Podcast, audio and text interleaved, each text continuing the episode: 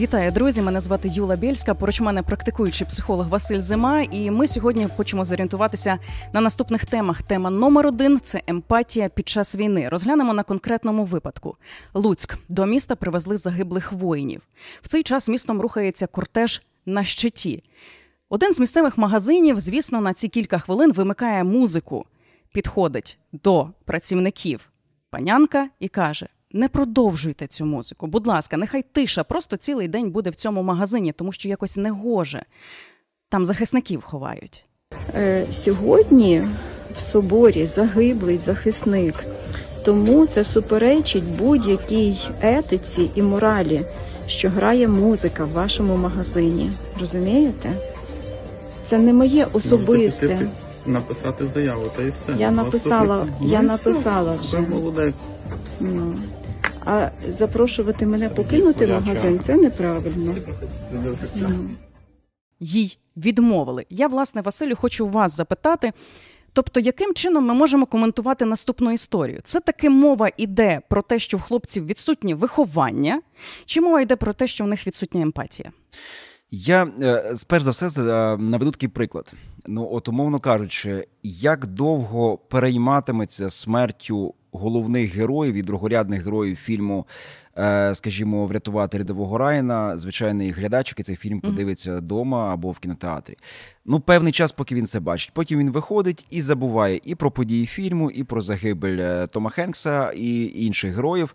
Ну і живе собі своїм життям. Чому так відбувається? Тому що ця людина дивиться війну по телевізору, сприймає її навіть не як фільми, як війну, але він дивиться і по телевізору, дивиться і в кінотеатрі, дивиться її на смартфоні чи на планшеті. Для нього ця війна там за екраном. Він не розуміє, що вона тут. Він не розуміє, що актори, які герої, які загинули, вони насправді загинули. Він розуміє, що це просто актори, це гра. Він подивився, якось перейнявся, якийсь катарсис пережив, вийшов з кінотеатру і забув. Е, на жаль, для багатьох громадян України, давайте реально дивитися на речі, ця війна. Залишається поза екраном телевізора. Їхні рідні родичі не служать. Вони самі не служать і в принципі на цю війну не потраплять. Вони багато хто з них не розуміє в принципі за що там воюють, чому люди гинуть, і вони намагаються взагалі цього не торкатися. Тобто не це бути до байдужі люди до ситуації Так, виходить? це просто сприйняття людей. Я зараз поясню трохи, чому таке сприйняття відбувається. Це не загальне явище, не поширене явище, але таке явище теж є. Для людей війна по телевізору, для людей війна по той бік екрану, ніби як ігрове кіно, а не як реальність, яка існує, умовно кажучи, в Бахмуті, на Херсонщині, Запорізькій області е, і взагалом по Україні, якщо говорити про ракетну атаку. Ну, якщо говорити про бойові дії, то конкретно на лінії фронту, величезній лінії фронту. Але це відбувається там. Він цього а може в себе зумисне не пускати. Блок Тобто, внутрішній, тобто так? блок я не Мгм. хочу, я переймаюся, в мене тиск підіймається, мене це е, е, я тоді п- потрапляю в депресію, я взагалі не хочу, в мене немає настрою, я не можу тусіть, весілітися і хорошо жити. Все, я поставив блок, мене це не стосується. Це неправильно, так, це неправильно, але це теж може бути. Інакше він знову ж таки сприймає це як кіно, яке десь там, і намагається в принципі за цим не стежити. Ми ж маємо чітко розуміти, що є багато людей, які взагалі не стежать за тим, що відбувається на війні. Вони живуть своїм життям, магазинчик відкрив, музичка грає, люди приходять, купують там той секонд-хенд, який вони продають в Луцьку, і все. І от він прийшов додому, випив пиво, подивився якийсь е, футбол і ліг спати. І він так живе день від дня, день від дня, день від дня. А хтось багато ще виїжджає за кордон, приїжджає, теж вони намагаються цю ж війну не чіпати. Тепер це таке явище є. Треба розуміти, що ці люди є, тому не треба їх бити, не треба з ними сваритися, треба з ними намагатися говорити. А якщо ти не хочеш з ними говорити, не хочеш витрачати час, просто треба розуміти, що ці люди існують. Вони не впливають загалом на ситуацію в країні, але вони існують, вони теж такі люди є і стоять з цією е, з верхньою хмиличкою, дивляться на цю жінку, що в мене, чесно кажучи, викликає ненависть щодо цих людей, але я розумію, що тут ця ненависть нічого не допоможе. Ну, А, власне, щодо ненависті, просто я одразу зауважу, бачимо коментарі, їх багато, і хтось каже, давайте цих хлопців на фронт. Інший каже, давайте збираємося, друзі, кулаками вирішимо ситуацію. Це взагалі могло би допомогти в результаті і вплинути на тих хлопців. Щодо емпатії, тут важливо е, розуміти одну просту річ: емпатія відсутня у людей, які е, мають такий розлад, е, розлад характеру, розлад психологічний, як нарцисизм. Ну, є люди нарциси, які бачать лише себе. Ну це так я дуже спрощено говорю. Е, і люди, які намагаються принижувати інших людей. І от нарцисизм, якщо така така вада в людини є, таке така е, е, захворювання таке, то тоді ці люди, в принципі, емпатії не відчувають. Ви від неї не дос... ви не, доб'єтеся, ви нічого не зміните. Змінити. Це просто є такі люди. Також люди, які є, мають ем, пограничне, е, пограничний розлад психіки е, в тій чи іншій мірі, вони також не мають емпатії. Ну просто вони не мають. Це як людина, якій відрубало ногу, вона не має частини ноги. Ви, ви її не пришите, ну її немає. Як людина тобто немає... ми не навчимо емпатії тих ні. хлопців, нічого але, не дамо. Ні, ні, але я не знаю, що до цих людей. Я з ними не, не працював не займався. Я просто кажу, що є от певні розлади психіки, є певні розлади особистості, які виключають таке явище, як емпатія. Але це ну це поодинокі історії. Ну тобто, умовно завжди в Україні буде два табори: перший табір тих байдужих, так не емпатичних людей, і другий табір тих співчутливих, яких хочеться підтримувати. Ну мені особисто як простій людині, простій українці, так і в цьому випадку питання тоді. Більшість, якщо вона вирішить е, згрубше діяти, взяти що валіза, вокзал і відсилати отих, от е, називаємо їх неспівчутливих, неемпатичних, чи все таки є сенс достукатися до серця? Я не знаю, чи є час достукатися до серця, якщо чесно. Я все ж таки прихильник тут. Я буду говорити е, з точки зору, як було б вигідніше для виживання більшості, бо ми є спільнота, українці. Ми є спільнота в ну зараз та спільнота, яка залишилася на в на території України. Бо ті, які виїхали, зараз живуть трохи інакшим життям. Хоча вони також українці допомагають, але вони все таки живуть трохи інакшим життям, бо вони живуть поза межами цієї війни. Ну принаймні фізично, не психологічно. Е, тому, якщо ми спільнота українці домовляємося вижити то ми маємо виробити просто певні правила, за якими mm мають жити всі. Подобається їм це чи не подобається? Дослідження показує, що від 2020 року українці справді тривожаться ще від коронавірусу і до повномасштабного вторгнення, і приблизно ці коливання плюс-мінус однакові. І ось ми бачимо 2023 рік. Статистика змінюється. Українці починають хвилюватися більше. Василю, у мене буде питання до тебе тут конкретно. В чому причина? Чи можна це з психологічної точки зору якось пояснити? Ну, по-перше, люди виснажені. Е, ну, коронавірус це окрема історія, але виснажені війною. Це раз. Друге, я вважаю, що найбільша проблема в тому, що українці для себе ставили певні межі, коли має щось статися. От тоді має війна закінчитися. От тоді має бути перемога. От тоді має бути відбудова. Натомість війна триває, е, е, труни продовжують привозити. Е, чоловіків, жінок мобілізують, ціни зростають, інфляція зростає, роботу люди втрачають, грошей стає менше. Багато багато інших проблем. Руйнації, руйнації, руйнації. Замість відновлення ми бачимо щодня нові будинки. І люди, які собі поставили таку, от, ну не вони поставили, вони слухали Якийсь фініш внутрішній. Да, вони слухали так? політиків, вони слухали е, оцих е, політичних коучів, яких називаю, та тому мовно пана Арестович і багато інших. Ну там скажімо, там Михайло Подоляк з офісу президента. Вони е, ну з одного боку, це потрібна річ. Людям завжди казати, що от ще трішки ми дійдемо, так людей підтримувати. Але з іншого боку, це дає певну проблему в тому, що людина розраховує свої сили на певний період часу. Як питаєте, як ну тут не Висоцький, просто він дуже добре сказав з цього приводу, хоч він російський поет, що я рванув на 15 тисячах на 500 і спекся. Так, коли ти починаєш бігти е, 100 е, метрівку, а виходить, що ти біжиш марафон, mm-hmm. ти просто не розраховуєш свої сили. І люди вони втомлюються саме через те. Ну я так відстежую ці теми і по собі якось теж намагаються намагаюся орієнтуватися по своїх друзях, рідних і близьких, що не можна собі ставити ніяких рамок. Ми не знаємо, коли війна закінчиться. Тому сили треба економити, але точно не видихати все на останні 100 метрів. Розуміти, що там далі фініш. Фінішу може не бути. Тобто, моє припущення, так чим довше триватиме війна, тим більше буде людей з депресіями, умовно кажучи кажучи, і чи можна говорити про те, що на завершення війни ми взагалі будемо мати, не дай Боже, але ментально хвору націю?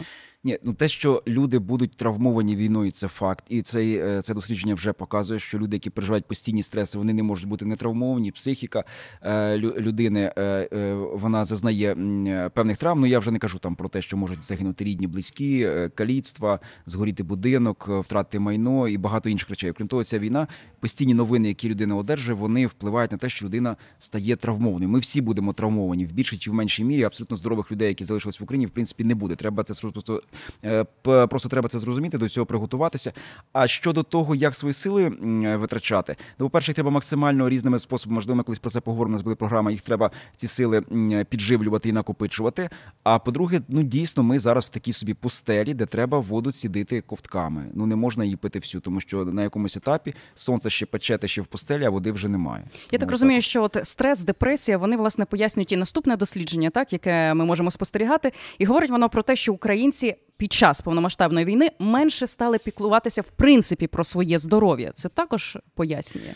Ну, в принципі, якщо говорити про ті стани, які люди сьогодні переживають, це може бути е, наслідком а втрата інтересу до свого фізичного стану, втрата інтересу до свого зовнішнього вигляду, е, втрата інтересу взагалі до е, того, як функціонують і працюють твої органи. Ну бо навіщо взагалі як класно виглядати і е, е, довго жити, якщо ось те е, відбувається навколо нас? Тут лише питання в тому, що людям треба брати себе в руки. Ну це правда. Е, Треба намагатися максимально позбавитися е, поганих звичок. Треба максимально е, розписати свій час е, кожен свій день, і треба жити зранку і до вечора, і з перервою на відпочинок вночі. Тому що якщо просто про багато речей думати, це викликає депресію, тривогу, зневіру, розчарування і знесилення. Тому думати багато про те, що буде колись там і що від тебе не залежить, не варто, але треба жити кожною хвилиною і максимально кожну цю хвилину насичувати якоюсь роботою. Як рідним розпізнати депресію їхньої близької людини і як вчинити в такому випадку? Ну тут треба розрізнити дві речі. Є клінічна депресія, так яка має е, лікуватися точно не психологом, вона має лікуватися е, е, психотерапевтом, який буде призначати певні ліки. Людина може бути навіть помічена в стаціонар, пройти певне лікування, відновлення, і то не факт, що, е, що це може спрацювати. Ну є різні, є різні стадії цього е, клінічного захворювання, яке називається депресія. Це одна історія. Е, Те, що головно люди називають депресію, це таке загальне поняття, таке от загальне поняття, в яке вміщується багато чого: Е, апатія, небажання, розчарування, знесилення, Зневіра. демо- зневіра, Мгм. демотивація. От всі ці речі люди загалом називають депресією. Ну е, це не клінічна депресія, але це ті речі, з якими можна е, працювати. І щодо рідних людей, якщо ви бачите у своєї рідної людини щось подібне, перше, що ви повинні робити, своїм прикладом показувати якусь якість життя. Ну е, тому що інакше воно не діє. Е, Поки людина не побачить в комусь іншому якийсь рух, Приклад якісь для зміни, наслідування, так, по вона суті. внутрішньо в неї не з'явиться бажання щось робити. Бо розповідати можна багато. Поки внут... всередині тебе немає бажання щось змінити, ну це ні, ні, нічого не буде. Продовжуємо тему зневіри. Так, принаймні, я для себе пояснюю вчинок українців на кордоні, на Шигинях. Нагадую ситуацію. Українські волонтери перевозили 10 автівок для ЗСУ. Звернулися до польських прикордонників, попросили, щоб їх пустили повз чергу. Натомість ті дозволили, а українці, які стояли в черзі, перегородили дорогу і бачимо, що відмовили. Отак стоять люди посередині дороги, щоб не пропустити машини на ЗСУ поза чергою. Нехай е, моя країна знає, з ким ми живемо. Цю ситуацію я для себе пояснюю з трьох сторін. Перший фактор це можливо дійсно в медіа з'являється подекуди інформація про недобросовісних волонтерів, тобто є якась зневіра, недовіра. Так, другий момент люди дійсно стоять довго на кордоні, вони втомлені. І третій момент. Вони вже агресують в принципі під час війни, тому що воно все ніяк не завершиться, і це агресія, яку потрібно виплеснути. Василю, як ми можемо з психологічної точки зору таки пояснити цю історію? Треба пояснити одну річ. Ти втомився, сидячи в комфортній машині тут на кордоні з Польською Республікою з Україною. А хтось зараз е, не може забрати поранених або підвести боєкомплект біля Бахмута, тому що в нього немає автівки. Я знаєш, коли е, е, втомлююся, там етери, хочеться відпочити, не хочеться кудись іти.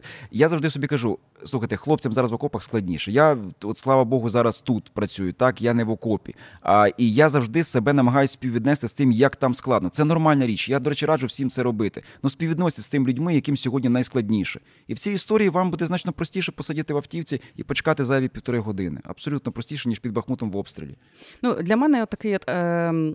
Момент продовження емоційного стану, так це там розчарування. Далі йде якась можливо накопичення агресії, відповідно, прояв цієї агресії, який ми побачили у цьому Вона відео. випліскується просто ця агресія. Який наступний тоді буде стан? До чого може дійти людина, якщо вже в неї настільки всього всередині під час війни накопичилось? Ну, по-перше, все це може вигоріти і завдати травми самій людині, яка просто стане інакшою. Вона просто буде абсолютно демотивованою, травмованою. З нею треба буде працювати, щоб в неї взагалі це життя знову заграло, і все це вигорене знову розцвіло. А з іншого боку, вона може просто стати агресивною в цій агресії, проживати довший час. Е, Шкодячи і собі, і іншим е, людям, тому тут важливо ну одну просту річ ще зрозуміти людям, що зараз ми маємо жити всі українці, і ці далекобійники, волонтери, і всі на морально-вольових якостях. Ну дійсно емоцій не вистачає, десь якихось ментальних сил не вистачає, душевних сил може не вистачати. Попри те, що ми займаємося спортом, намагаємося їсти вчасно, висипатися. Ну просто ми виснажуємося. Тому тут дійсно має включатися воля і таке поняття, як потрібно, як треба. От треба це зробити. І на цих морально-бойових можна довгий час ще про прожити, про провоювати, проіснувати. Ну а далі буде далі. Я от пригадала щодо агресії. е, Було багато цих от коучів, як ти кажеш, по- поговоріть в голові до 10, порахуйте собі, і все. Після цього можете починати говорити. Воно би допомогло тим людям, які в автівках сиділи і казали, там, там було багато нецензурної лексики в бік волонтерів, що типу. Їдьте геть, ми вам не довіряємо, умовно кажучи. Якби там порахувати до 10 їм би допомогло. Е, То знаєте, ну з одного боку, спокійна розмова, хоча б з однієї сторони Мгм. до іншої сторони, вона завжди спрацьовує. Ну загалом спрацьовує. Але буває і та історія, що коли в людини це вже дійсно проблема агресії, ну знаєте, скільки б разів я не рахував е, до 10, в мене е, запалення нерву в зубі не пройде і зуб Так. боліти не перестане. Тому тут дійсно треба інколи лікувати людей. Ну щодо лікування, я думаю, що це е, тема наших подальших розмов, як тут е, впоратися. Але в будь-якому разі завжди хтось один має бути спокійнішим і намагатися пояснювати. Ми сьогодні не повинні шкодувати своїх язиків, зубів і ротів, е, всі весь свій апарат артикуляційний для того, щоб говорити, бо це сьогодні важливо. Я думаю, що на психологічному рівні ми тут акценти певні розставили. В мене питання наступне. Умовно, ми уявляємо Василь Зима, Юла Більська на кордоні зараз у тій ситуації, яким чином розвести таки цих людей, щоб і ті були задоволені, і інші були задоволені, і до бійки не дійшло. Ну на щастя, в реальності там і не дійшло. Ну, перш за все, звичайно, показати документи як далекобійникам, так і цим людям, що всі все, все в них за законом. Вони везуть автівку. Ось є запит від е, волонтерів чи цих від збройних сил України, від там батальйону такого, то бригади такої, то і вони це везуть таким то маршрутом. Все, всі зрозуміли. Ну а далі просто пояснити, що чоловіки, хлопці, ви тут е, сидите, давайте ми замовимо кави, е, шашлики, не знаю, що там ви ще хочете, і ви трошки почекаєте. Подивіться телевізор, новини послухайте, відпочиньте трохи, тому що зараз хлопці там не можуть забрати поранених, не можуть перевезти поранених, не можуть підвести боєкомплект, не можуть доправити якісь ще інші речі з одної точки, там умовно кажучи, з дружківки в Бахмут, тому що ну немає цієї автівки. От Тобто тепла немає, все. розмова може Так. таки І втихомирити людей. Людям Так? треба дуже багато пояснити про те, що таке реальна війна. Хоча б всім, ну от ми на ній не були реальні, але ми стежимо, спілкуємося з військовими. Ми десь приблизно розуміємо, що це там значно складніше. Завжди треба людям говорити і пояснити, що це все відбувається, і для нас також. Тому давайте допомагати всі, тому що е, іншого іншого шляху в нас немає. Власне, друзі, будемо наразі з вами прощатися. Дякую, Василь, за те, що коментував такі от Юла, тобі. важливі історії під час повномасштабного вторгнення. Ну і звісно, повернемося вже в наступній програмі. Також будемо говорити про психологію і про важливість ментального здоров'я під час війни.